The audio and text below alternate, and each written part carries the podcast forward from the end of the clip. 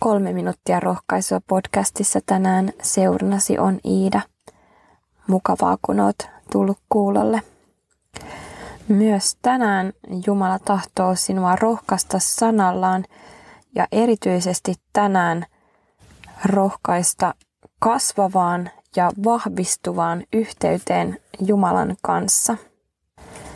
Olen viime aikoina tässä pohtinut, että syntymä ei ole pelkästään vauvan eli sikiön kehityksen päätös, vaan se on uuden elämän ja uusien yhteyksien alku. Suhde vanhempiimme kasvaa ja syvenee monta vuotta, ja me vietetään paljon aikaa heidän seurassa. Suhde taas vastaavasti Jumalaan kasvaa ja syvenee, kun me vietetään aikaa hänen seurassaan. Jumalan henki auttaa meitä kehittämään yhteyttämme häneen ja hän vie meidät isän yhteyteen. Efesolaiskirjeen luvussa 2 ja jakeessa 18 sanotaan näin. Hän on avannut meille molemmille pääsyn isän luo yhden ja saman hengen johdattamina.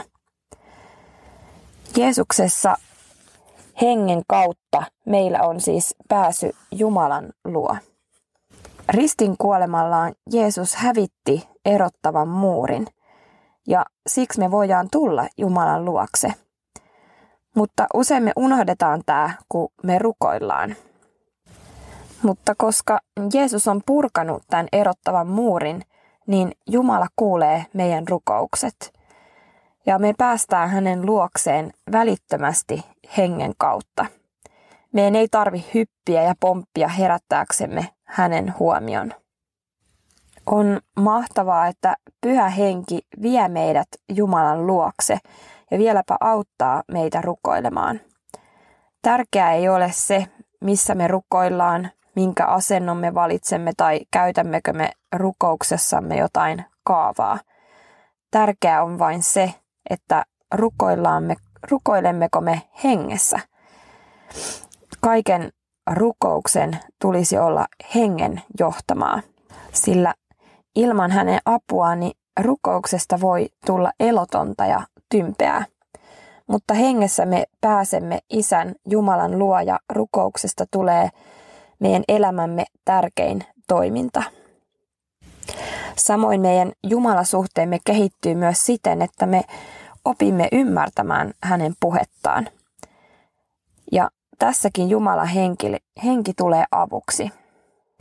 Efesolaiskirje ensimmäisessä luvussa jakessa 17 Paavali kirjoittaa, Minä rukoilen, että Herramme Jeesuksen Kristuksen Jumala, kirkkauden Isä, antaisi teille viisauden ja näkemisen hengen, niin että oppisitte tuntemaan hänet ja että hän valaisisi teidän sisäiset silmänne näkemään, millaiseen toivoon hän on meidät kutsunut, miten äärettömän rikkaan perintöosan hän on antanut meille pyhien joukossa. Jumalan henki on viisauden ja näkemisen henki. Hän valasee meidän silmämme niin, että me voidaan esimerkiksi ymmärtää, mitä Jumala raamatussa meille sanoo.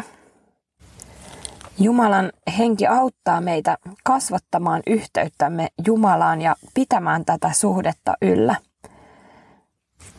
Monet murehtii ja olen itsekin murehtinut sitä, etteivät kenties pysy uskossa.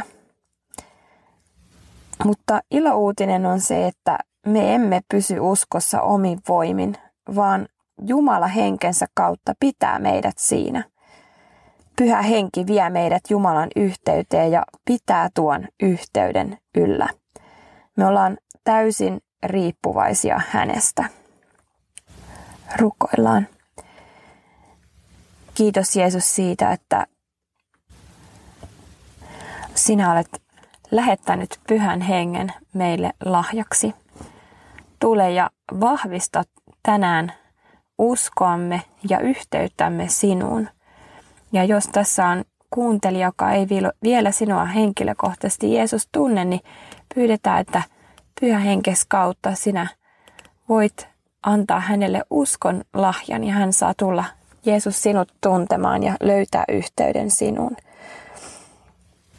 Tule myöskin Jeesus pyhähenkes kautta vahvistamaan meidän rukouselämää ja avaa meille sun sanaa, kun me tutkitaan raamattua. Aamen. Siunausta sun päivään. Moi moi.